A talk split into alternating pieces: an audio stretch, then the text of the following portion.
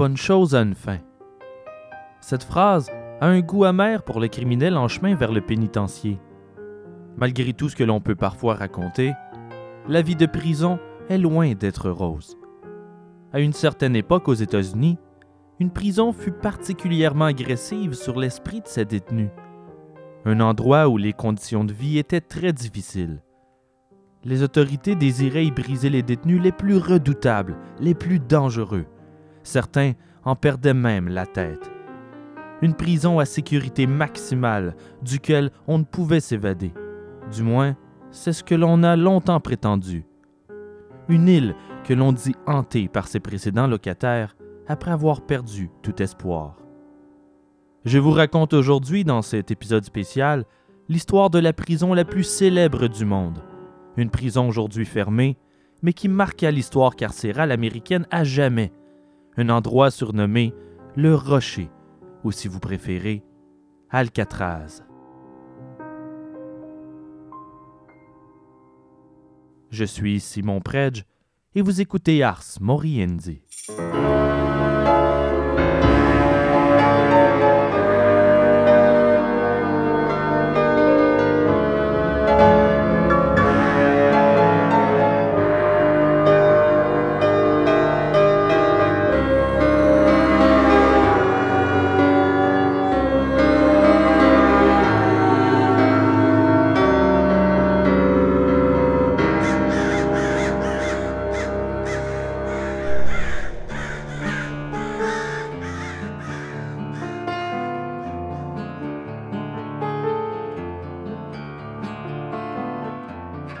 Alcatraz fut pour son époque l'ultime prison américaine. Les criminels endurcis l'appelaient le bout de la ligne. Entourée d'eau glaciale, reclus dans la brume épaisse presque perpétuelle et frappée de rudes bourrasques, elle était la plus solitaire et la plus dure des prisons. Alcatraz n'était pas conçu comme un établissement de réhabilitation. C'était un endroit de punition extrême, au privilège minimal. Et dans les 29 années de son existence, les détenus ayant survécu au rocher ont plus souvent qu'autrement payé de leur santé mentale, et pour certains, de leur âme. L'île d'Alcatraz, située dans les brumes au large de San Francisco, reçoit son nom en 1775 lorsque les Espagnols explorent la baie pour la cartographier. Ils nomment cette terre rocailleuse la Isla de los Alcatraces, qui se traduit par l'île des Pélicans. Elle est inhabitée, aux prises avec un sol stérile. La végétation y est rare et les courants de l'eau qui l'entourent sont torrentiels. En 1847, Alcatraz est pris en charge par les militaires américains. Le rocher a une très grande valeur stratégique, spécialement en cette période de tension entre les États-Unis et le gouvernement mexicain. Des ingénieurs topographiques effectuent des études géologiques et en 1853, on débute la construction d'une forteresse militaire. Un an plus tard, on y bâtit le premier phare de la côte du Pacifique pour guider les navires à travers le Golden Gate. Il faudra encore quelques années pour terminer la construction du fort militaire, qui se termine en 1859. La même année, Alcatraz accueille ses premiers prisonniers, un contingent de condamnés militaires de la cour martiale. En 1861, le fort commence à accueillir des prisonniers confédérés, dû à son isolation naturelle causée par les eaux environnantes. Jusqu'à la fin de la guerre civile, le fort ne contient jamais plus de 50 prisonniers à la fois, parfois même à peine une quinzaine. Ils sont composés de soldats, de corsaires confédérés et de sympathisants du Sud. Ils sont confinés au sous-sol sombre du poste de garde et les conditions sont plutôt sinistres. Les hommes dorment côte à côte, directement sur le sol de pierre gelé. Il n'y a pas d'eau courante, ni chauffage, ni latrine la surpopulation devient vite un problème et sans surprise, les maladies et les infestations de poux se propagent entre les hommes. Ils sont souvent attachés par des chaînes de six pieds à des boulets de fer et sont nourris de pain et d'eau. Une des punitions consiste à confiner les hommes dans une pièce ressemblant à un sauna rudimentaire qui devenait vite insupportable.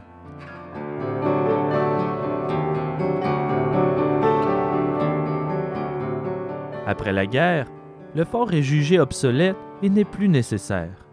La prison continue toutefois à être utilisée et des cellules supplémentaires sont ajoutées. Dans les années 1870 et 1880, les chefs amérindiens et tribaux qui refusent de céder à l'homme blanc sont incarcérés à Alcatraz, partageant les quartiers avec les pires prisonniers militaires. L'île devient peu à peu un point d'expédition pour les déserteurs incorrigibles, les voleurs, les violeurs et les évadés. En 1898, la guerre entre les Espagnols et les Américains augmente le nombre de prisonniers de 100 à 450. Le rocher devient un enclos à détenus espagnols en provenance des Philippines. Mais vers 1900, Alcatraz devient à nouveau un établissement disciplinaire pour prisonniers militaires. Ironiquement, le fort sert aussi de centre de santé pour les soldats de retour des Philippines et de Cuba aux prises avec des maladies tropicales. Le surpeuplement causé par la combinaison de criminels et de soldats en convalescence entraîne le pardon de nombreux détenus pour réduire le nombre d'hommes logés sur l'île.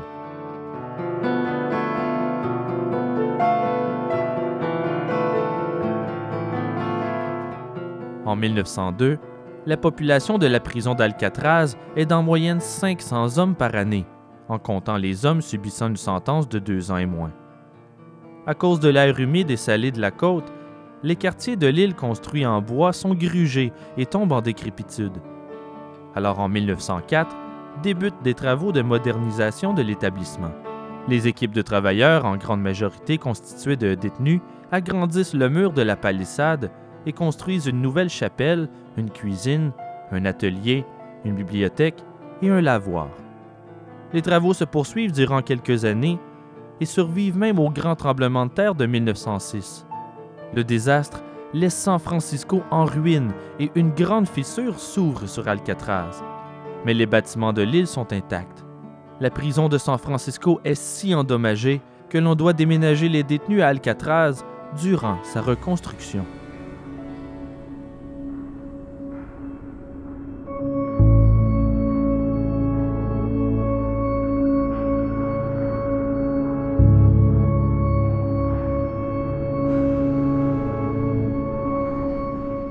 La construction des nouveaux bâtiments se termine finalement en 1909 et deux ans plus tard, Alcatraz est officiellement nommé l'établissement disciplinaire des États-Unis.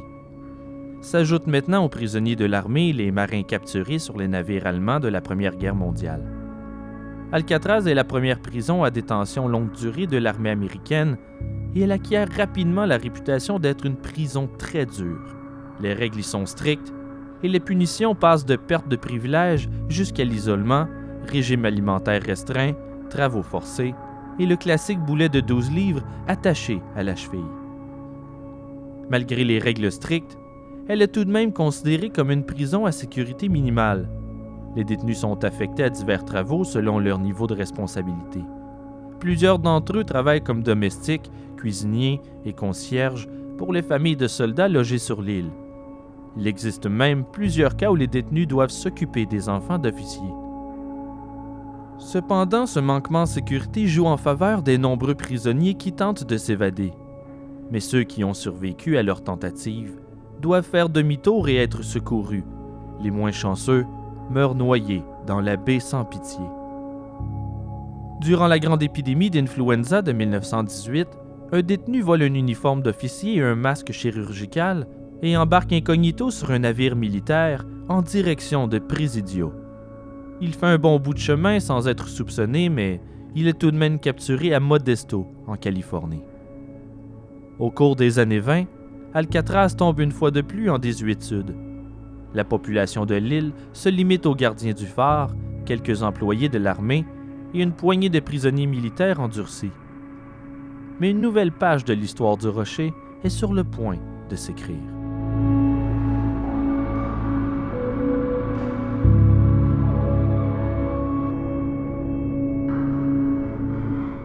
Les bouleversements sociaux et la hausse de la criminalité des années 20 et 30 déclenchent la renaissance d'Alcatraz.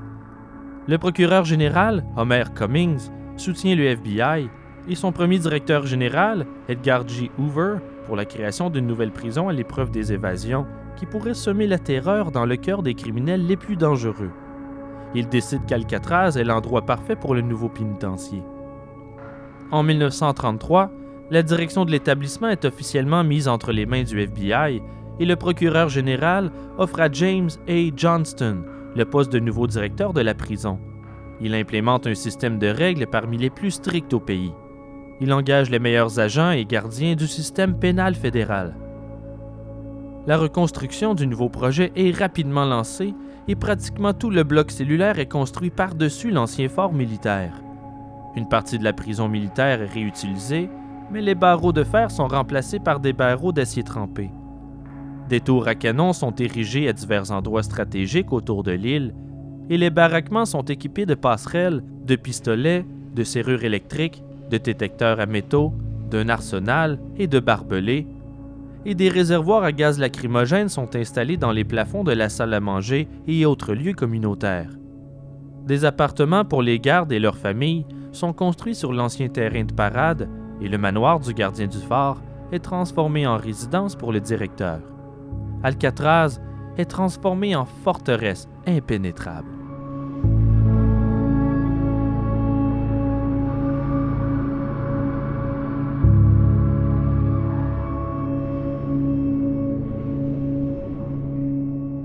Les directeurs de prison de tout le pays sont interrogés et autorisés à envoyer leurs détenus les plus incorrigibles au rocher. Les détenus ayant des problèmes de comportement, avec des antécédents de tentatives d'évasion, même les détenus bénéficiant de privilèges en raison de leur statut ou leur notoriété. Chaque train en provenance des différentes prisons semble avoir une célébrité à bord. Parmi les premiers groupes se trouve Doc Barker, dernier membre survivant du gang Ma Barker, George Machine Gun Kelly, Robert Birdman Stroud, Floyd Hamilton, un des chauffeurs du gang de Bonnie and Clyde, Alvin Creepy Carpis et Al Capone.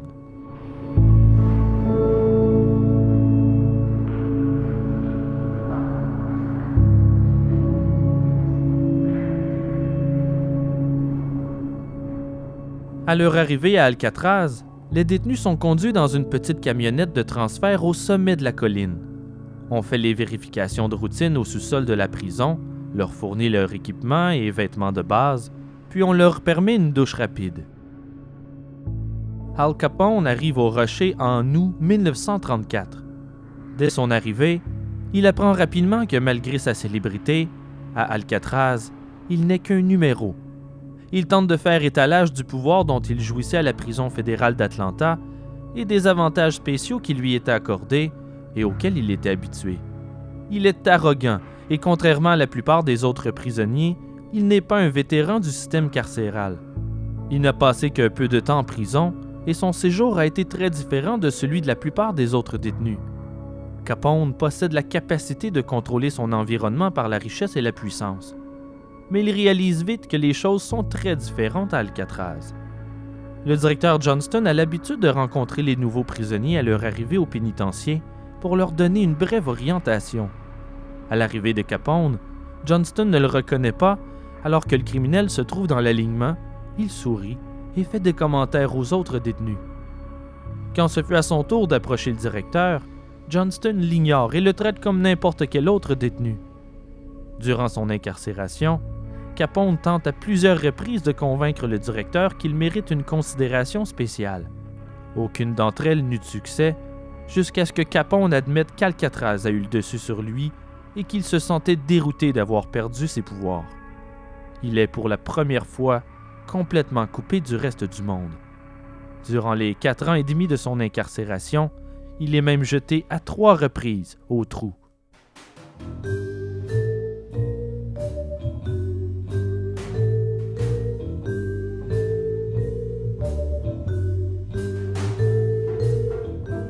Il faut comprendre qu'Al Capone a longtemps été au sommet. Celui que l'on surnomme le balafré a fait fortune grâce à l'alcool de contrebande durant la Prohibition et a trôné comme personnage emblématique le plus marquant de l'histoire de la mafia de Chicago dans les années 20. En 1929, la valeur de son empire criminel est estimée à 62 millions.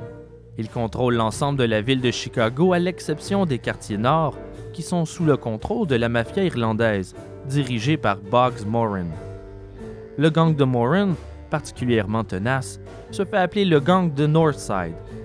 Al Capone convoite le secteur alors il planifie une opération avec Jack McGurn, aussi appelé Machine Gun McGurn. Ils veulent éliminer Bugs Moran et les membres clés du gang de Northside. Al Capone quitte Chicago pour la Floride pour se tailler un alibi parfait, laissant l'exécution du plan entre les mains de McGurn. Ils doivent s'assurer que Moran et ses hommes sont tous réunis avant d'agir. Ils préparent leur piège. Ils demandent à un braqueur de cargaison de Détroit de proposer à Moran de lui vendre un camion de whisky de contrebande en provenance du Canada. Moran accepte de l'acheter et demande qu'on lui amène le camion au garage de son quartier général à 10h30 du matin le 14 février 1929, jour de la Saint-Valentin. À l'heure du rendez-vous, ces trois hommes portant l'uniforme de la police de Chicago et équipés de mitraillettes Thompson qui se présentent au quartier général. Ils sont aussi accompagnés par deux hommes en civil. Leur voiture traverse la porte du garage et sept personnes les accueillent. Six sont membres du gang de Northside et le septième n'est qu'un civil dont le seul crime est d'aimer fréquenter les gangsters. Le gang ne s'inquiète pas outre mesure. Il croit que c'est simplement une descente de police. On leur ordonne de s'aligner face au mur. Puis les policiers, qui sont en réalité des hommes de Capone, ouvrent le feu.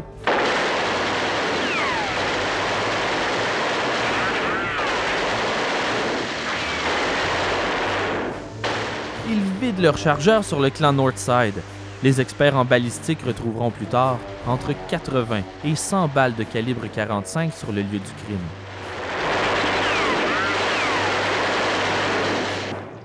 Les sept hommes du clan Northside sont tués sur le coup. Ce meurtre de masse passera l'histoire comme le massacre de la Saint-Valentin. Toutefois, le chef de clan visé par l'attaque, Bugs Moran, n'était pas sur les lieux comme prévu, miraculeusement. Il déclare que seul Capone tue des gens comme ça. Et Capone règne en roi et maître sur tout Chicago. Contrairement aux autres chefs de gang, il ne se contente pas de vendre l'alcool illégalement. Il assassine tous ceux qui refusent de se soumettre à son pouvoir.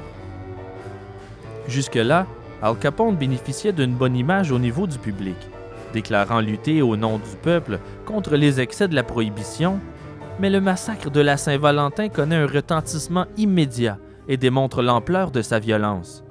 Il apparaît comme la plus grande menace pour la société et devient l'ennemi public numéro un. Pour sauver la face de la justice et calmer les critiques négatives aux autorités, on procède à la première arrestation de Capone, une arrestation arrangée. On lui inflige une peine de prison d'à peine un an et Capone accepte, voyant l'acte comme une manière de se mettre à l'abri car il fait déjà l'objet de plusieurs tentatives de meurtre de la part de ses concurrents. Il y a de nombreux contrats contre lui. Capone et le chef de police de Chicago se mettent d'accord pour une inculpation pour port d'armes illégales. Il est condamné à neuf mois de prison en août 1929 au pénitencier d'Eastern State. Il y fait aménager une cellule de façon très luxueuse, équipée de tapis de grande valeur et de meubles antiques. On le libère après dix mois de prison.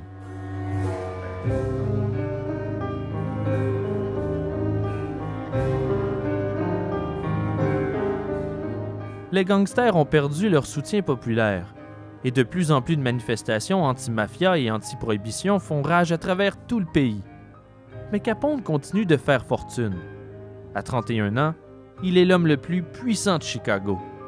Grâce à ses revenus tirés des raquettes et du proxénétisme, il corrompt les policiers, les juges et les politiciens.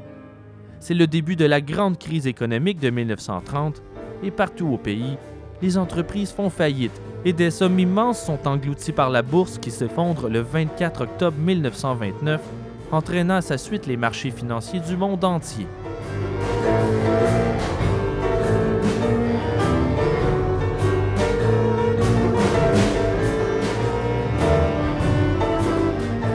début 1931, alors que la crise s'aggrave, des milliers de chômeurs se retrouvent à la rue. Capone saisit alors l'occasion pour tenter d'améliorer son image d'ennemi public numéro un. Il ouvre une soupe populaire sur la rue South State durant les longs mois d'hiver, et le jour de l'Action de grâce, il donne à manger à plus de 5000 personnes. Ces preuves de bonne volonté contribuent à améliorer son image publique. Un petit groupe de grands patrons de Chicago désirant conserver leur anonymat demande au président Herbert Hoover de lutter contre le gang d'Al Capone qui nuit au développement économique de Chicago et risque de devenir de plus en plus incontrôlable. Ils se font appeler The Secret Six. Hoover, alors très critiqué à cause de la misère consécutive à la crise de 1929, voilà un moyen de remonter dans l'estime de la population et demande à son ministre de la Justice de mettre fin au règne d'Al Capone, une fois pour toutes. Mais la dépression économique est telle que l'État n'a pas les moyens de mettre des milliers d'enquêteurs sur le dossier. C'est alors que deux actions financées par les Secret Six sont lancées. Premièrement, une action publique du FBI confiée à Elliot Ness. On lui demande de monter une équipe de bureau de la prohibition constituée d'une dizaine d'agents réputés incorruptibles. Leur mission est de désorganiser les activités d'Al Capone en détruisant ses brasseries clandestines et réunir des preuves pour le faire condamner lors d'un procès. Ces actions sont grandement médiatisées pour afficher la volonté du pouvoir fédéral de lutter contre la mafia. On tente à de nombreuses reprises de corrompre Elliot Ness en lui proposant des sommes s'élevant à plusieurs mois de salaire pour ne plus détruire les brasseries, mais il refuse. Il contacte aussi les journaux pour affirmer que ni lui ni ses agents ne se laisseront acheter. La presse les présente comme des sauveurs de Chicago et on les surnomme les incorruptibles. Toutefois, ces actions sont insuffisantes et le FBI n'arrive pas à prouver les centaines de meurtres, le trafic d'alcool ou les raquettes auxquelles la bande d'Al Capone est soupçonnée. Une seconde action du Secret Six est discrètement confiée aux agents spéciaux du service d'enquête du fisc. L'organisation secrète finance l'enquête d'un budget de 75 000 l'équivalent d'un million aujourd'hui, pour constituer un dossier de preuve pour permettre de condamner Al Capone. On doit prouver qu'il n'a jamais payé d'impôts sur ses activités. Il est l'un des hommes les plus riches d'Amérique et pourtant, sur papier, il ne dispose d'aucun revenu. Il est malgré tout difficile de le faire tomber car tous les témoins importants sont soit hostiles, soit effrayés par les menaces ou la crainte de représailles. L'agent fiscal Frank Wilson réussit à lui seul là où les agents du FBI ont échoué et obtient plusieurs témoignages d'employés de Capone en leur faisant comprendre que le fisc pourrait leur causer de terribles ennuis et qu'il est de leur intérêt de témoigner contre lui. Après des centaines d'interrogatoires, il ressort que les revenus de l'Empire Capone sont encore plus importants qu'on ne le croit. Capone, sentant la soupe chaude, tente par tous les moyens de négocier avec l'IRS. Mais le fisc reste ferme et exige qu'il paie la totalité des sommes dues. Al Capone refuse. Après cinq ans d'enquête intensive, le grand patron de la mafia de Chicago est arrêté pour évasion fiscale.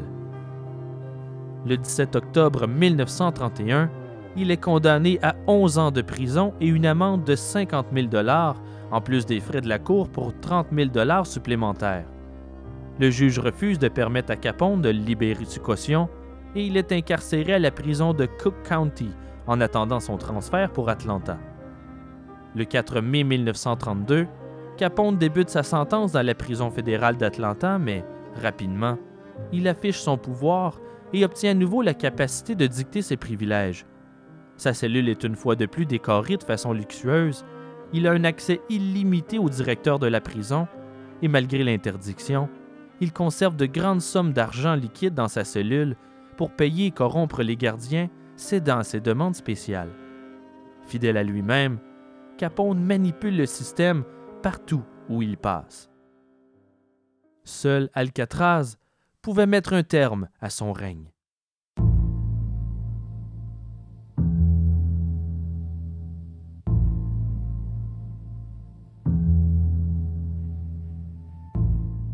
Contrairement à d'autres prisons, Alcatraz n'est pas une prison où l'on peut se divertir. C'est un lieu de pénitence. Les détenus n'ont que cinq droits en ces lieux se nourrir, se vêtir, une cellule privée, une douche hebdomadaire et le droit de voir un médecin. Chacune des cellules ne mesure que 4 pieds par 8 pieds.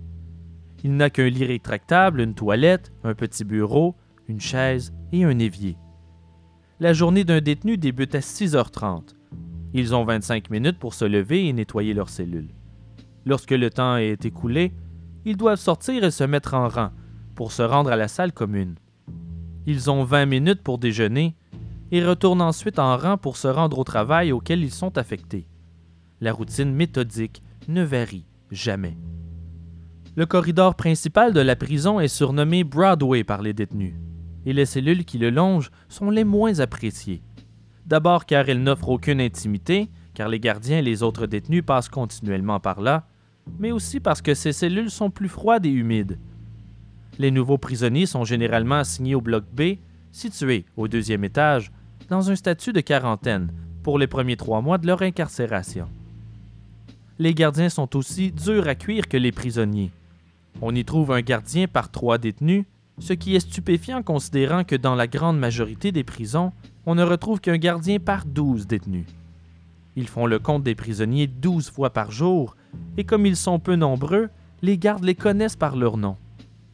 Malgré tout, ces cellules paraissent comme des chambres d'hôtel comparées aux cellules de punition, là où les hommes sont dépouillés de leur droit fondamental à la nourriture. Ce qu'on leur donne pour se nourrir est à peine suffisant pour subsister.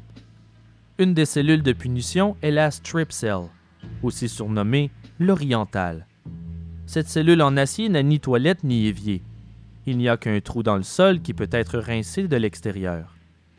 Les prisonniers y sont détenus sans vêtements et ne reçoivent que peu de nourriture.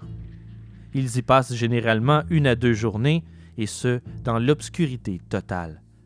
Il n'y a pas non plus de lit, les gardiens y laissent un simple matelas de paille pour la nuit et le reprennent au matin. La population carcérale d'Alcatraz est terrifiée par l'oriental.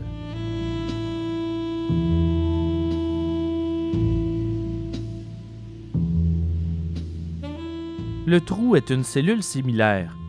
Il y en a plusieurs, situées dans les sous-sols de la prison. Et même si moins sévère que l'oriental, on la considère tout de même comme une effrayante punition car lorsque vous y êtes envoyé, c'est pour plusieurs jours, parfois jusqu'à 20. Les détenus ne reçoivent que du pain et de l'eau. Un vrai repas est servi aux trois jours. Il n'y a aucune fenêtre, mais il y a tout de même une faible ampoule au plafond. Les prisonniers ont l'ordre de garder le silence s'ils veulent sortir plus rapidement. L'isolation du trou est synonyme de torture psychologique. Très souvent, les détenus jetés au trou pour autre chose qu'une infraction mineure sont battus par les gardiens.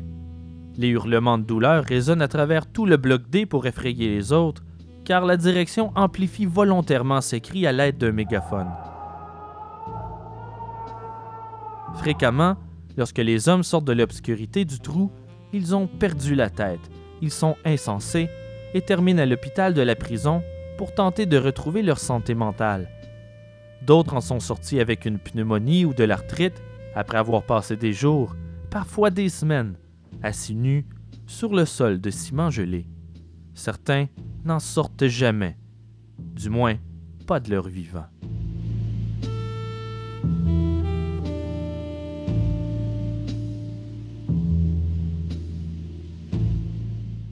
Il existe un endroit pire que le trou.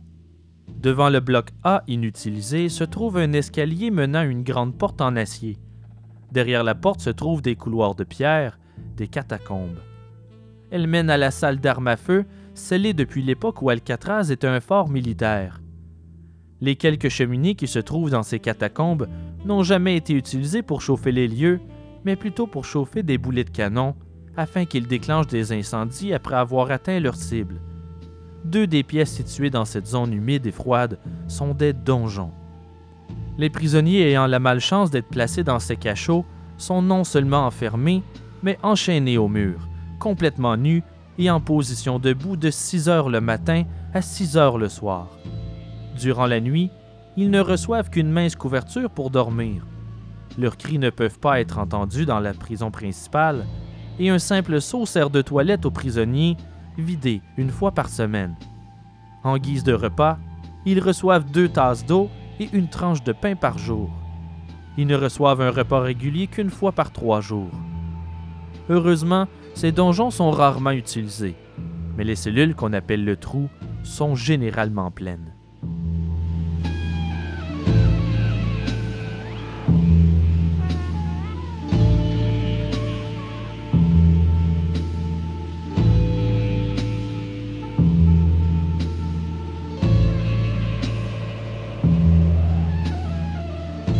La première année d'Alcatraz est connue comme l'année silencieuse.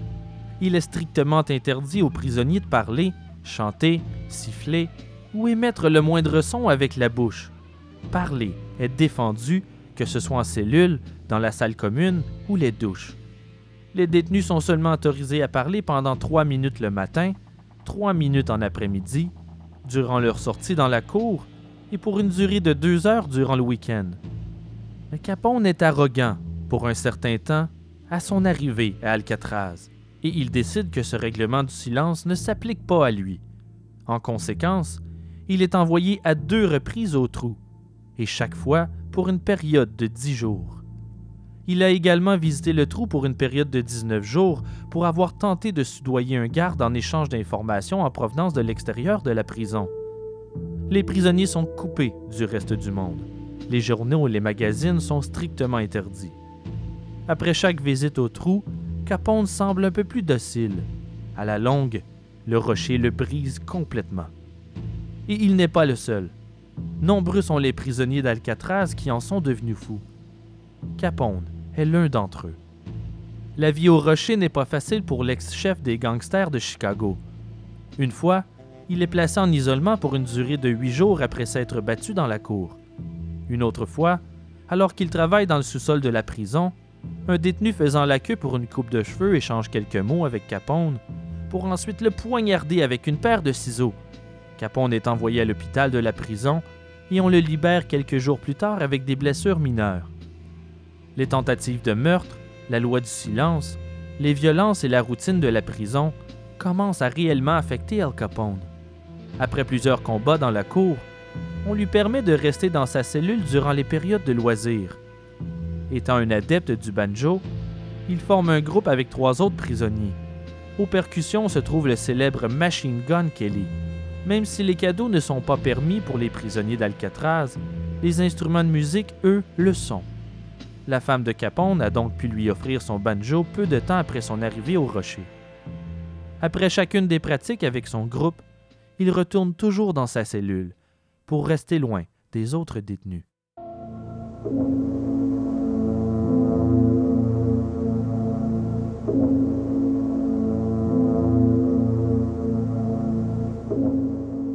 De temps en temps, les gardes rapportent que Capone refuse de quitter sa cellule pour aller manger ou pour sortir dans la cour. On le trouve de plus en plus souvent accroupi dans un coin de sa cellule, comme un animal.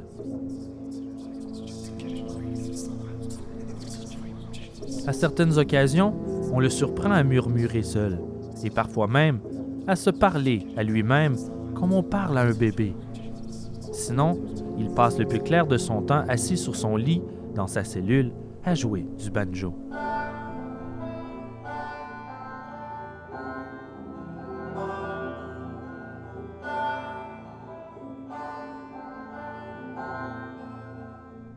Certains racontent l'avoir vu faire son lit, le défaire, le refaire, le défaire, le refaire, pendant des heures durant. Il perd lentement la tête. Il ne devient plus qu'une ombre de ce qu'il était, et on raconte que les fantômes de ses victimes du passé le hantent dans sa cellule. Plusieurs détenus ont rapporté l'entendre souvent hurler à un dénommé Jimmy en lui demandant de le laisser tranquille et de quitter sa cellule même s'il était seul il présume qu'il parlait au fantôme de James Clark, un des hommes assassinés lors du massacre de la Saint-Valentin de 1929. James Clark était le beau-frère de Bugs Moran. Si Capone est réellement hanté par un fantôme du nom de Jimmy, ça ne peut être que James Clark. Après trois ans sur le rocher, Capone est au bord de la folie. Il passe la dernière année de son incarcération à l'hôpital de la prison subissant un traitement pour un cas avancé de syphilis. Il semble qu'il savait qu'il était aux prises avec la syphilis depuis un bon moment, mais son orgueil l'a poussé à garder le silence. Dans les cas de syphilis avancée, il n'est pas rare que les malades aient des hallucinations et des périodes de démence. Il est certain que combiné à la prison, la maladie a contribué à le rendre fou.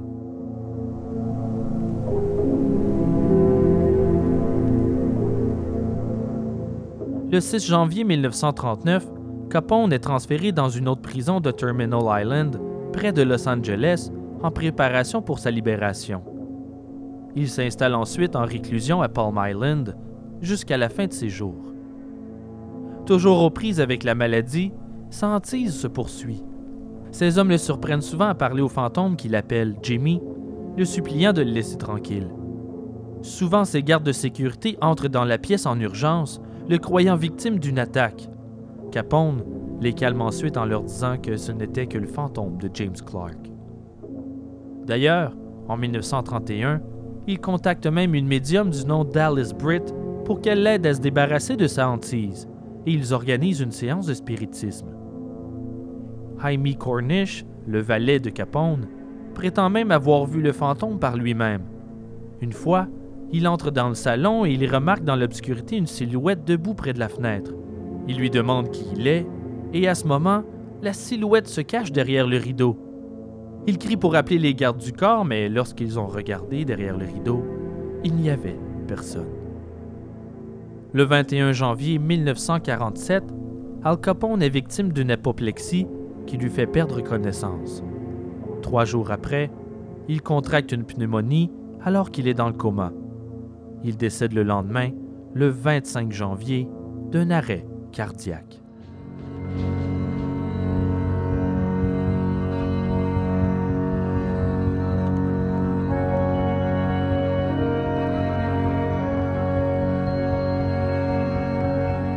Nombreux sont les hommes qui ont perdu la tête à Alcatraz.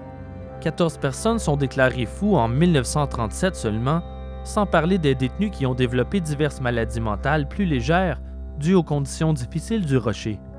Pour le directeur de la prison, ces maladies mentales n'étaient que des raisons pour éviter de travailler. Mais dans cette optique, je me demande ce qu'il pense de Rube Pursfall. Pursfall est un ancien gangster et voleur de banque.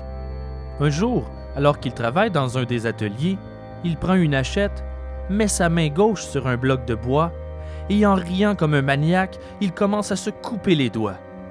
Puis, il pose sa main droite sur le bloc et implore le gardien de lui couper ses doigts aussi.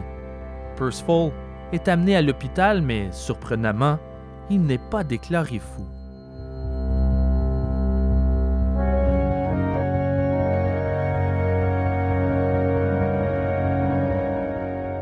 Des exemples comme celui-là il en existe des tonnes. Un autre détenu du nom de Joe Bowers s'est tranché la gorge avec le verre d'une paire de lunettes brisées. On lui a donné les premiers soins, puis on l'a jeté au trou. Dès sa sortie du trou, il s'évade de l'atelier où il travaille et réussit à escalader une des clôtures extérieures, sachant très bien qu'en faisant cela, les gardiens allaient ouvrir le feu sur lui. C'est exactement ce qu'ils ont fait. Le corps de Bowers s'est fracassé sur les pierres 23 mètres plus bas.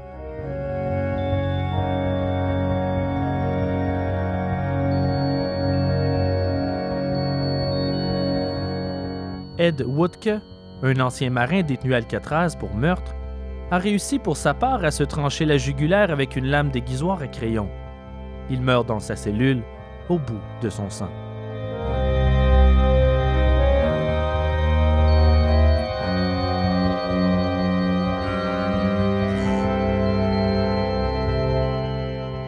Ces tentatives de suicide et ces mutilations sont fréquentes au Rocher. Il y avait plus de dépression nerveuse à Alcatraz que dans n'importe quelle prison fédérale. En 1941, le détenu Henry Young subit un procès pour le meurtre d'un co-détenu et son complice dans une tentative d'évasion ratée, Rufus McCain. L'avocat de Young prétend que les gardiens d'Alcatraz ont fréquemment battu son client et qu'il a enduré de longues périodes d'isolation extrême. Il le décrit au jury comme une personne sympathique, mais la réalité est tout autre. Il est en fait un détenu très difficile, qui provoquait régulièrement des bagarres avec les autres prisonniers. Il est considéré comme très violent et à son retour en prison, il a même tué deux gardiens lors d'une tentative d'évasion. Mais suite à cette tentative, Young et sa victime éventuelle, McCain, passe 22 mois en isolement. 22 mois.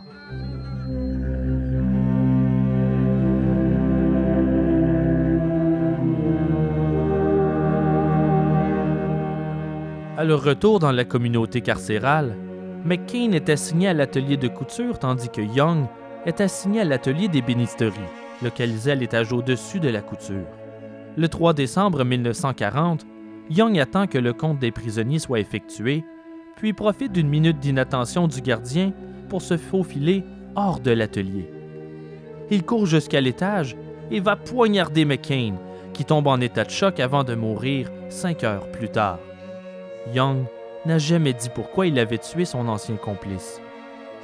Durant le procès, l'avocat de Young déclare que, compte tenu de la longue durée qu'il a passée en isolement, il ne peut pas être tenu responsable pour ses actions, qu'il a été sujet à des punitions cruelles et exceptionnelles, et que par conséquent, sa réponse aux situations hostiles est devenue désespérément violente.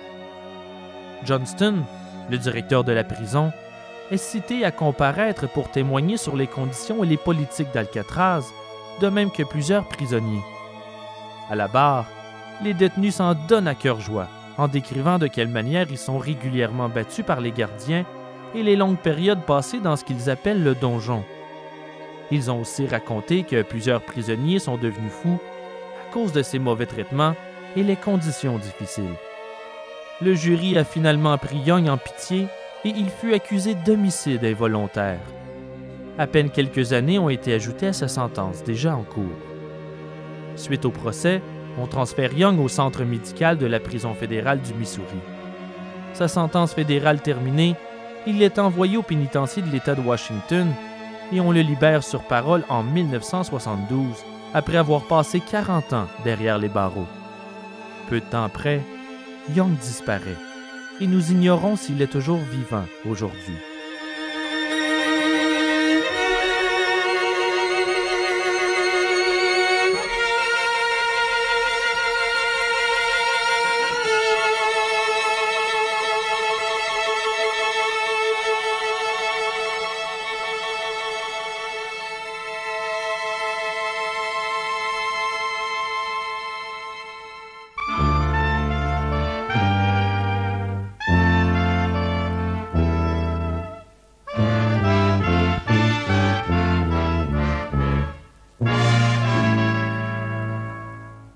C'est maintenant l'heure de la chronique nécrologique, ce bref moment de dernier hommage qui nous fait réaliser notre fragilité et ô combien nombreuses sont les manières de quitter ce monde.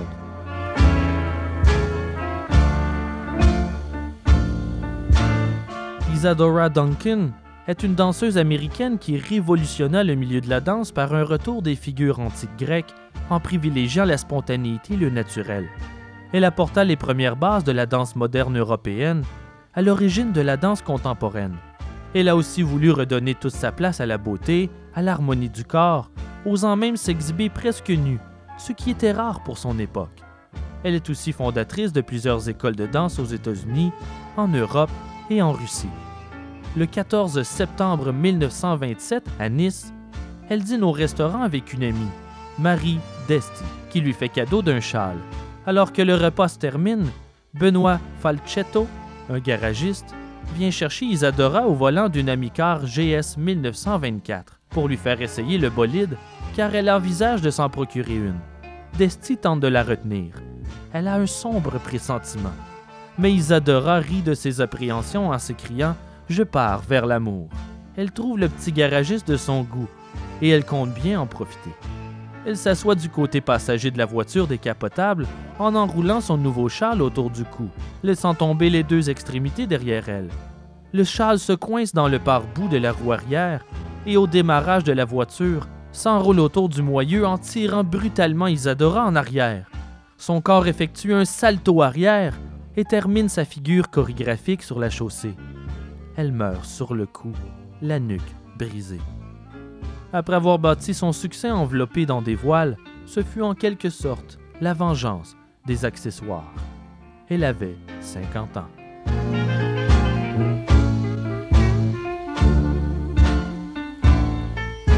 Gerald Mellon, un homme d'affaires britannique, est en instance de divorce. Il veut se venger de sa femme et la menace à quelques reprises de se suicider, lui montrant même la corde avec laquelle il s'enlèvera la vie le 14 septembre 2007, il passe à l'acte. Il attache une corde à un arbre, s'assoit au volant de sa voiture Aston Martin DB7 dans un stationnement de Swansea, puis il se passe la corde au cou, pour ensuite accélérer avec sa voiture sur une route principale bondée jusqu'à ce que la corde se tende et le décapite devant le regard horrifié des passants. Il avait 54 ans. Sa vengeance fut en quelque sorte une réussite, car tout ce qu'il a laissé derrière pour sa femme sont des dettes.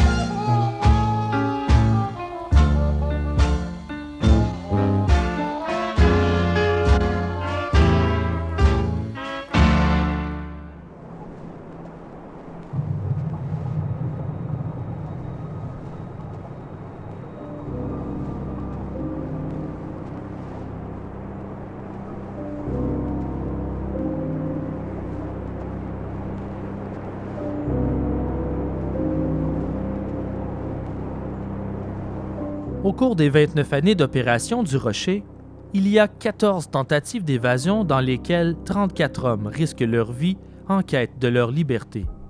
Presque tous sont capturés ou tués. Officiellement, un seul de ces hommes réussit à atteindre la terre ferme lors de son évasion, un certain John Paul Scott, mais il est capturé sur la berge en crise d'hypothermie à côté du Golden Gate Bridge. Dans les cas où les prisonniers sont disparus, les autorités en sont venues à la conclusion qu'ils ont péri, noyés dans les eaux glaciales, même si aucun corps n'est retrouvé. Dans ces nombreuses tentatives d'évasion, deux d'entre elles ont marqué l'histoire d'Alcatraz. La plus violente et traumatique a lieu en 1946 et elle deviendra célèbre comme la bataille d'Alcatraz. Tout a commencé comme un plan bien organisé. En mai, six détenus trouvent le moyen de mettre la main sur une clé de la prison.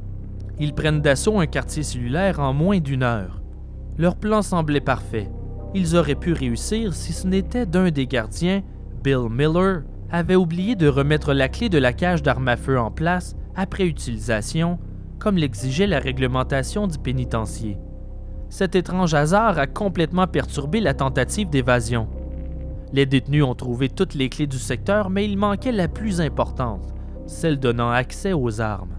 Les hommes se sont retrouvés dans une cage, au bout d'un corridor, fait comme des rats. Mais les prisonniers, Bernard Coy, Joe Kretzer, Marvin Hubbard, Sam Shockley, Myron Thompson et Clarence Carnes, refusaient d'abandonner.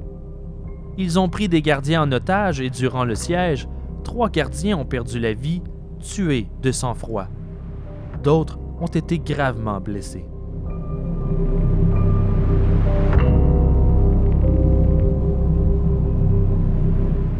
Des milliers de spectateurs ont regardé le chaos en direct du téléjournal de San Francisco alors que les Marines envahissaient l'île en tirant des grenades. Les détenus sans défense à l'intérieur se sont réfugiés derrière des matelas imbibés d'eau en se couchant au sol le plus possible pour éviter les balles qui criblaient les cellules. Même après avoir constaté qu'ils ne pourraient pas s'échapper, les six évadés ont décidé de se battre jusqu'au bout.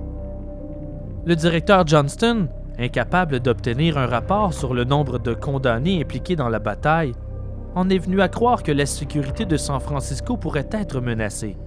La prison en état de siège, il n'a eu d'autre choix que de contacter la marine deux destroyers de la marine, deux avions des forces de l'air, un garde-côte, des soldats, des officiers de l'armée, plusieurs unités de police et des gardes de Leavenworth et de Saint Quentin débarquent sur l'île.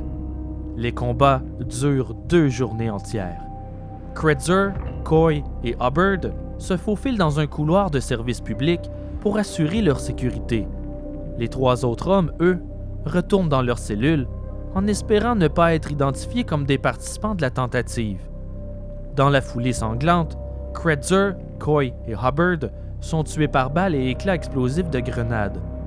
Thompson et Shockley seront plus tard exécutés dans la chambre à gaz de la prison de Saint Quentin. Carnes, lui, reçoit une condamnation à mort plus 99 ans. Sa vie est finalement épargnée parce qu'il a aidé certains des otages blessés les bâtiments sont lourdement endommagés et nécessitent des mois de réparation.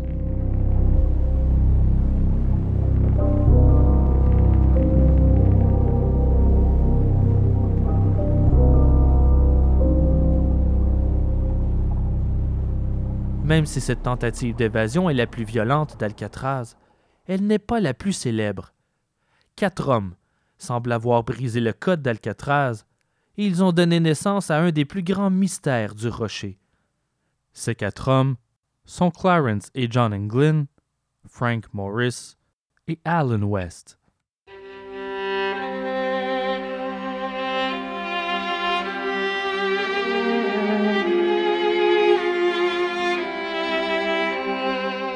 Les frères Englin sont des braqueurs de banque de Georgie arrêtés en 1956.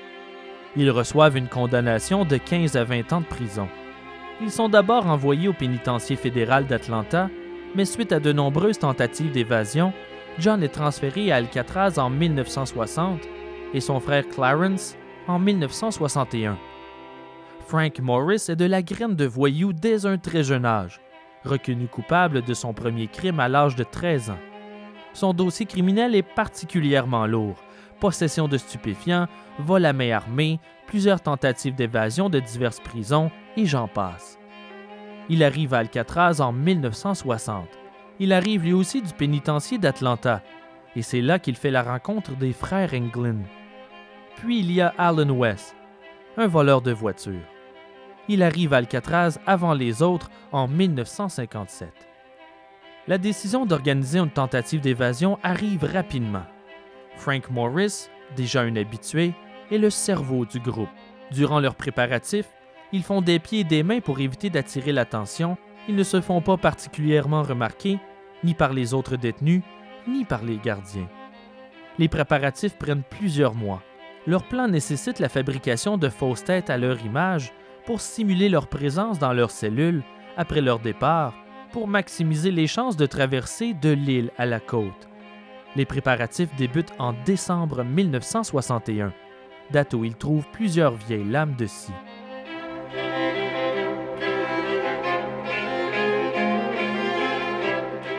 Pendant plus de six mois, les hommes ont creusé le trou de la ventilation de leurs cellules à l'aide de cuillères aiguisées. Ils ont retiré la grille de ventilation et ont creusé autour.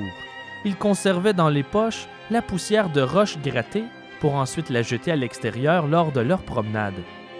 Pour cacher le trou qui s'agrandissait, ils ont fabriqué une fausse grille avec du carton. Pour constater la supercherie, il aurait fallu la regarder de très près. Morris travaillait à l'atelier de la prison, il avait accès à la peinture, que les hommes ont utilisée pour peindre la fausse grille de ventilation et éviter qu'elle soit repérée. Ils ont fabriqué un radeau assez grand pour soutenir quatre hommes, en utilisant des imperméables fournis par la prison. Voyez-vous, ces imperméables sont donnés aux détenus sur demande. Ils ne sont pas comptés. Quel danger peut-il y avoir avec des imperméables? De nombreux détenus ont aidé les quatre hommes en leur donnant leur imperméable pour aller en chercher un autre le lendemain. Ils ont utilisé ces mêmes imperméables pour se fabriquer des vestes de sauvetage. Le tout tenait avec de la colle volée. De forme triangulaire, le radeau mesurait 1,80 m de large par 4,25 m de long, sans oublier les pagaies de bois sculptés à l'atelier. Ils ont aussi fabriqué les fausses têtes leur ressemblant en utilisant du papier de toilette mélangé à de l'eau savonneuse pour en faire une sorte de papier mâché. Les cheveux ont été ramassés du barbier de la prison. Ils ont demandé diverses couleurs de peinture pour peindre des portraits de leurs femmes, ce qu'ils ont réellement fait, mais aussi pour peindre les traits physiques sur leurs fausses têtes. Tout ce matériel était consciencieusement caché derrière les murs de leurs cellules, à travers le trou de la ventilation, donnant sur un corridor non surveillé dont les gardiens ignoraient l'existence. Puis finalement, tout était prêt. Les trous dans la ventilation étaient assez grands pour qu'ils puissent passer de l'autre côté sans problème. Morris décida de la date de la tentative d'évasion, le 11 juin 1962.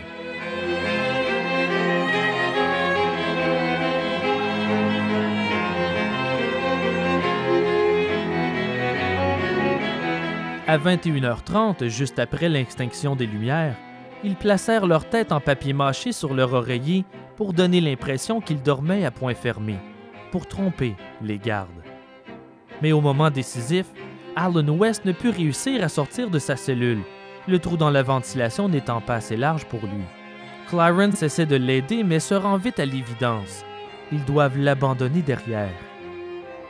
Après s'être introduit dans les conduits situés derrière les murs et avoir grimpé le long d'un tuyau de 9 mètres pour atteindre le toit à travers un grillage de ventilation, il traverse celui-ci sur une trentaine de mètres, évitant la lumière des projecteurs, et descendent le long d'une conduite de 15 mètres. Ils franchissent ensuite les clôtures de barbelés de 4,5 mètres de hauteur et atteignent la rive nord de l'île. C'est là qu'ils ont déployé leur radeau de fortune et ont commencé à le gonfler. Ils l'ont mis à l'eau et ont commencé à pagayer en direction de l'île Angel. On ne revit jamais ni les frères Englund ni Frank Morris.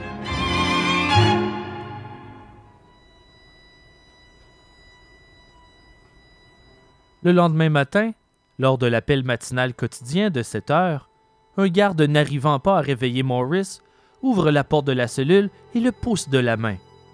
C'est alors que la fausse tête roule à ses pieds. Il sonne l'alerte.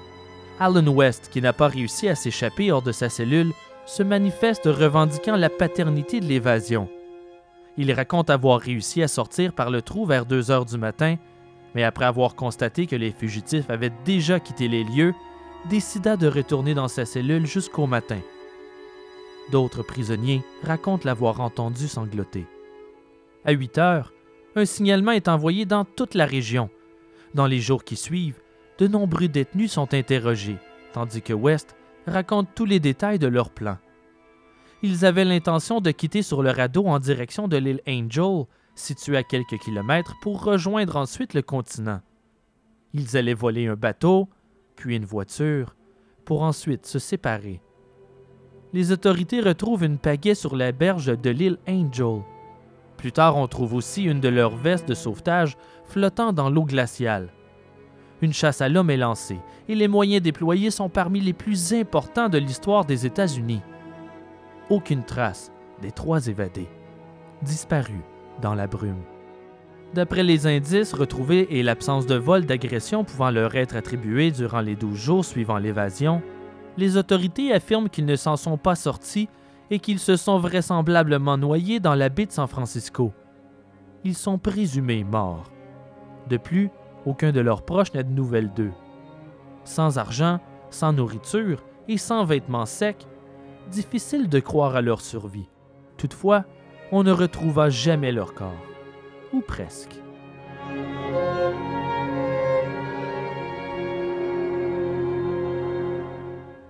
Un corps fut retrouvé par un marin dans la baie en date du 17 juillet 1962, mais la décomposition est si avancée qu'il a été impossible de l'identifier. Les archives du FBI sur cette affaire comptent 1757 pages. L'enquête se poursuivit jusqu'en décembre 1979 avant d'être transférée à un autre département. Le dossier ne sera clos que lorsque le plus âgé du groupe atteigne théoriquement 100 ans. Ce qui est advenu des trois évadés reste encore aujourd'hui un mystère. Ou du moins, c'est ce que l'on a cru jusqu'en 2012.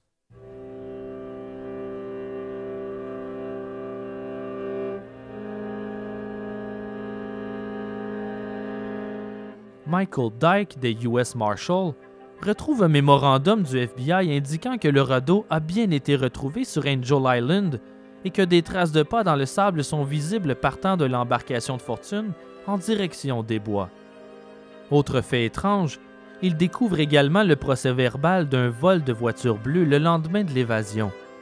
Comment ces documents ont pu passer sous le radar tout ce temps?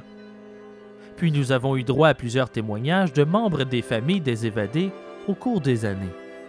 Notamment un cousin de Morris prétend l'avoir rencontré à San Diego des cartes de Noël auraient aussi été envoyées par Clarence et John Englin à leur mère près de trois ans après leur évasion. Une photo des deux frères datant des années 70 a également été médiatisée par les neveux. Une des sœurs des frères Englin raconte les avoir reconnus lors des funérailles de leur mère. Selon son témoignage, ils étaient déguisés en femmes pour passer inaperçus.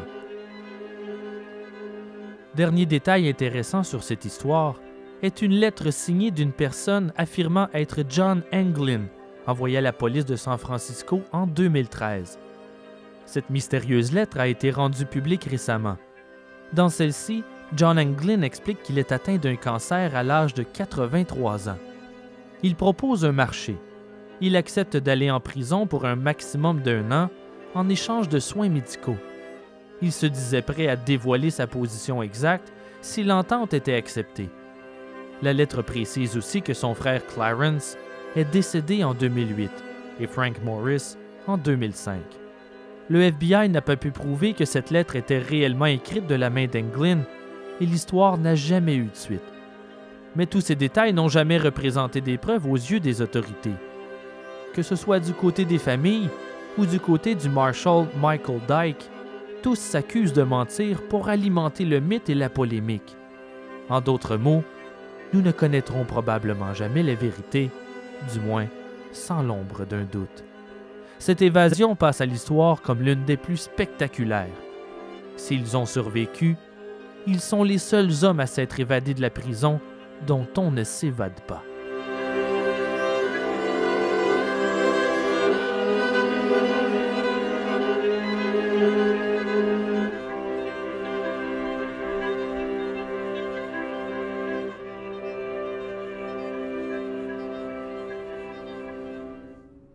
Cette évasion marqua le début de la fin d'Alcatraz. Ironiquement, les eaux glaciales entourant l'île, qui pendant longtemps ont empêché la grande majorité des évasions, est responsable de sa ruine. Après la disparition de Morris et des frères Englin, on inspecte la prison pour constater la détérioration de la structure, causée principalement par les effets corrosifs de l'eau salée. De plus, le milieu carcéral, et en particulier Alcatraz, subit de fortes coupes budgétaires. Et comme les coûts de gestion du rocher sont exorbitants, les autorités décident qu'Alcatraz n'est plus nécessaire. Les détenus sont déjà très peu nombreux. La prison ferme officiellement ses portes en date du 23 mars 1963. Après quoi, l'île est abandonnée pendant que certains groupes essaient de trouver ce qu'ils vont en faire. En 1969, un large attroupement d'Amérindiens débarque sur le rocher et déclarent que l'île est leur propriété. Ils planifient d'y ouvrir entre autres une école et un centre culturel. Ces Amérindiens ont rapidement l'attention des médias et du gouvernement américain, et un certain nombre de rencontres sont organisées pour décider du sort d'Alcatraz. Toutefois, le volume de visiteurs sur l'île devient vite un problème. Elle est devenue le refuge des sans-abri et des moins fortunés. De plus, les Amérindiens sont rapidement confrontés au problème de l'absence de ressources et au fait que la nourriture et l'eau doivent provenir du continent. La situation devient si désespérée que des mesures drastiques sont prises pour survivre. Afin d'amasser les fonds d'approvisionnement, ils ont commencé à dépouiller les fils de cuivre et les tuyaux des bâtiments de l'île pour les vendre aux ferrailleurs. C'est à peu près au même moment qu'une tragédie survient. Yvonne Oakes, la fille d'un des principaux activistes amérindiens, tombe par la fenêtre du troisième étage et perd la vie. La famille Oakes quitte le rocher pour ne jamais revenir. Puis, au cours de la soirée du 1er juin 1970, un incendie éclate. Le brasier est incontrôlable. Plusieurs bâtiments sont endommagés. La résidence du directeur, la maison du gardien du phare et le phare historique sont complètement détruits. Le gouvernement blâme les Amérindiens pour l'incendie et une tension se développe entre les fonctionnaires fédéraux et les habitants de l'île. La presse, précédemment sympathique envers les Amérindiens, se retourne contre eux et commence à publier de nombreuses histoires de violence et d'agression ayant eu lieu sur l'île depuis leur arrivée. Le soutien aux Amérindiens se désintègre, particulièrement à la lumière du fait que les activistes originaux ont déjà quitté les lieux. Ceux qui restent sont considérés comme des squatteurs. Le 11 juin 1971, la garde côtière et 20 maréchals descendent sur le rocher pour expulser les résidents. Alcatraz est vide, une fois de plus.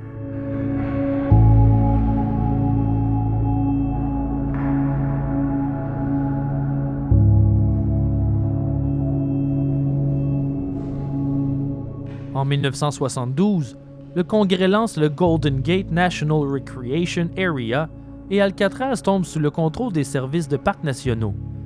Le rocher est officiellement ouvert au public durant l'automne 1973 est aujourd'hui devenu un des lieux touristiques les plus prisés aux États-Unis. De nombreuses visites guidées sont organisées tous les jours, y compris une chasse aux fantômes. De jour, l'île se remplit de guides et de touristes venus voir par eux-mêmes cette prison historique. Elle grouille de vie. Mais de nuit, les longs corridors froids de la prison deviennent sinistres et terrifiants. Plusieurs croient que les esprits des défunts prisonniers y sont toujours, que Alcatraz est une immense maison hantée. Les visiteurs arrivant par bateau sur le rocher doivent passer par le même trottoir emprunté par les criminels venus faire leur temps avant la fermeture de la prison. Ils traversent le bureau de la direction, la salle de visite, puis visitent ensuite les cellules. Si on regarde dans le sens opposé à la salle de visite, on peut voir une grande porte double en acier qui semble avoir été soudée il y a bien longtemps. Bien que les guides touristiques ne le mentionnent généralement pas, derrière ces portes se trouve le couloir de service où Coy, Kretzer et Hubbard ont été fusillés en 1946. C'est derrière cette même porte qu'un veilleur de nuit entend des sons étranges et métalliques en 1976. Il ouvre la porte et regarde dans le couloir sombre d'où peuvent bien provenir ces sons. Il éclaire sa lampe de poche, le labyrinthe de tuyaux et de conduits. Il ne voit personne et il n'y a plus aucun son. Alors il revient sur ses pas et, dès qu'il referme la porte, les sons étranges recommencent. Il ouvre la porte à nouveau, mais il ne voit toujours pas ce qui peut bien causer ces bruits ressemblant à des chaînes. Le veilleur de nuit ne croit pas aux fantômes, il n'en fait pas un cas. Il referme la porte et poursuit sa route. À travers les années, plusieurs se sont demandé si ces sons étranges pouvaient être la raison pour avoir fermé et même soudé la dite porte autrefois. Quoi qu'il en soit, ce corridor de service est reconnu comme un des endroits les plus hantés d'Alcatraz. D'autres veilleurs de nuit ayant patrouillé le secteur après le départ des touristes ont rapporté avoir entendu ce qui semble être des hommes en provenance des étages supérieurs. Croyant un intrus, ils ont enquêté sur ces bruits mais n'ont jamais rien trouvé.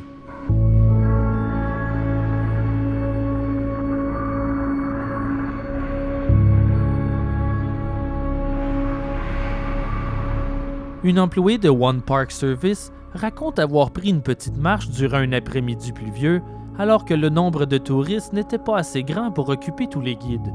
Elle marcha jusqu'au bloc A et passa devant la porte menant au cachot. Et c'est alors qu'elle entendit un hurlement provenant des ténèbres au bas de l'escalier. Elle s'est enfuie à la hâte sans regarder derrière elle. Elle ne signale pas l'événement tout de suite car, la veille, un autre employé a été ridiculisé par des collègues alors qu'il prétendait avoir entendu des voix fantomatiques dans une aile fermée de la prison.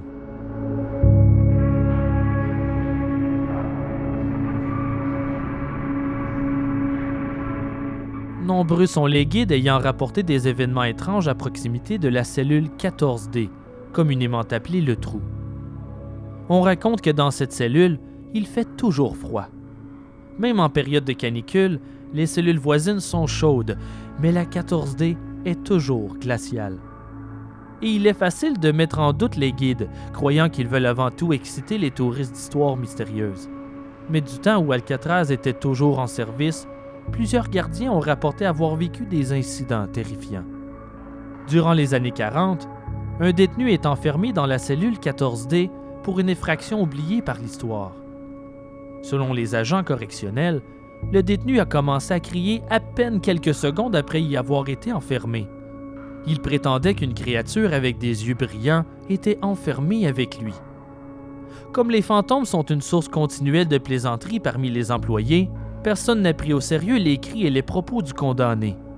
Les hurlements se sont poursuivis pour une partie de la nuit, puis soudainement, le silence complet. Le lendemain matin, les gardes inspectent la cellule et retrouvent le prisonnier mort. Une expression horrible glaçait le visage de la victime et l'on pouvait voir des traces de mains sur sa gorge. L'autopsie révèle que la strangulation ne pouvait pas être auto-infligée. Certains croient qu'il aurait pu être étranglé par un gardien qui en avait marre de ses cris, mais personne ne l'a jamais admis. Les rumeurs veulent que le responsable du meurtre serait en fait l'esprit d'un ancien détenu. Pour ajouter au mystère, le lendemain de la tragédie, Plusieurs gardes sont en train d'effectuer le compte des prisonniers et ils remarquent qu'il y a un homme en trop dans les rangs. Au bout de l'alignement, il y a le condamné étranglé au trou. Alors qu'ils regardent tous cet homme dans un silence de stupéfaction, la silhouette disparaît brusquement.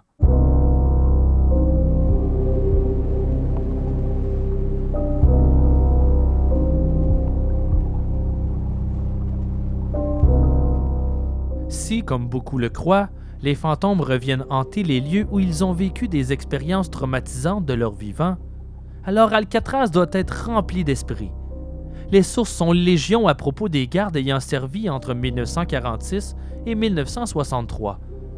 Depuis les terrains de la prison aux cavernes sous les bâtiments, on parlait souvent de sanglots dans les ténèbres, de gémissements sourds, d'odeurs inexplicables, d'endroits mystérieusement glaciales et d'apparitions spectrales.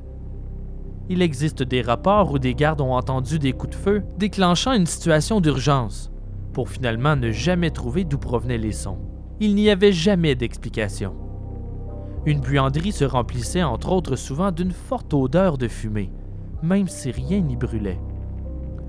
Même le directeur de la prison, qui ne croyait pas aux fantômes, a eu une expérience inexplicable alors qu'il accompagne des invités lors d'une visite d'Alcatraz, en passant près des donjons, il entend quelqu'un sangloter.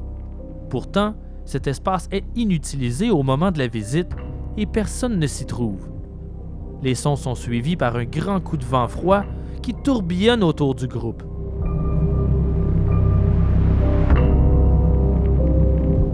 En grande majorité, les employés d'Alcatraz prétendent ne pas croire aux esprits mais bon nombre d'entre eux ont tout de même admis que des choses étranges ont lieu sur le rocher, des choses qu'ils ne peuvent expliquer. Selon un des gardiens, il se trouvait par un beau matin à proximité des cellules lorsqu'il a entendu du banjo en provenance des douches. Il alla voir, mais il n'y avait personne. Il ne s'expliqua pas ce qu'il avait entendu. Et il n'est pas le seul. Plusieurs guides ont rapporté avoir entendu la même musique sans en trouver la provenance. Toutefois, un regard sur l'histoire des lieux pourrait fournir quelques réponses au sujet du banjo résonnant dans les couloirs de la forteresse. Serait-ce l'esprit d'Al Capone qui, dans la mort, continue de gratter les cordes de son instrument préféré?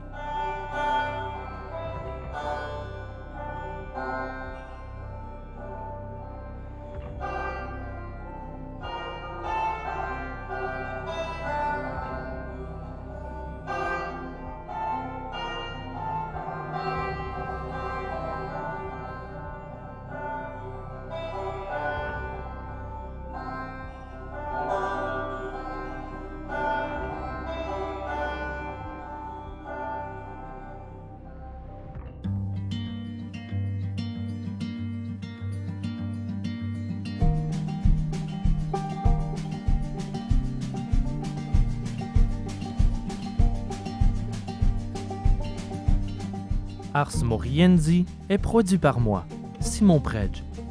Merci à choc.ca et je tiens à remercier les généreux donateurs, notamment Simon Paquette, Catherine Chartrand et Maggie Ledent. Vos dons nous aident à la production de l'émission.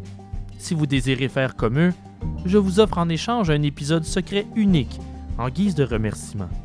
Mais ce n'est pas la seule façon d'encourager le podcast. Parlez-en et partagez avec votre entourage ces histoires sordides de l'inévitable, car qu'on le veuille ou non, c'est notre histoire. Si ce n'est déjà fait, laissez-nous vos commentaires sur la page iTunes de l'émission. Ça ne prendra qu'une minute et ça nous aide beaucoup. Merci d'avance. Suivez-nous aussi sur la page Facebook de l'émission pour d'occasionnels indices sur les épisodes à venir. Pour les bibliographies, les trames sonores et des photos en complément de nos histoires, visitez le blog au www.arsmoriendipodcast.ca car une image vaut mille mots.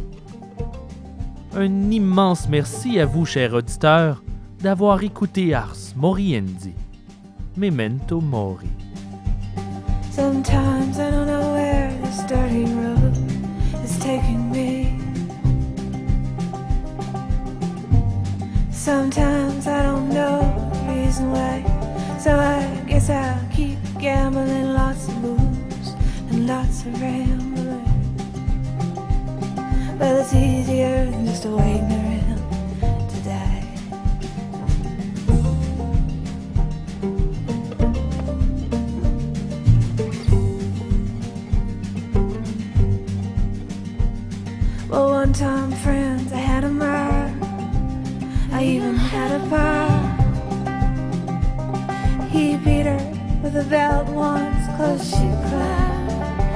Told him to take care of me. She headed down to Tennessee. Well, it's easy.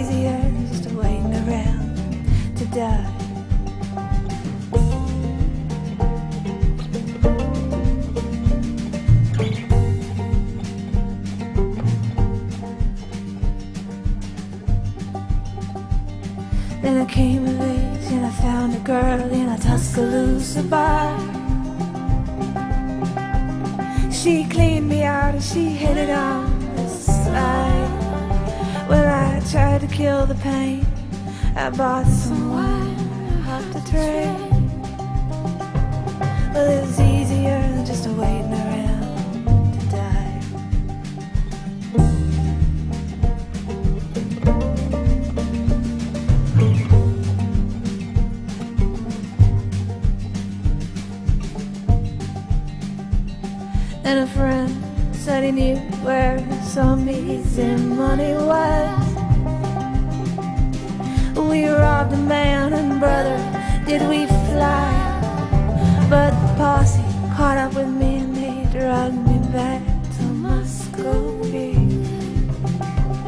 now it's too long years waiting around.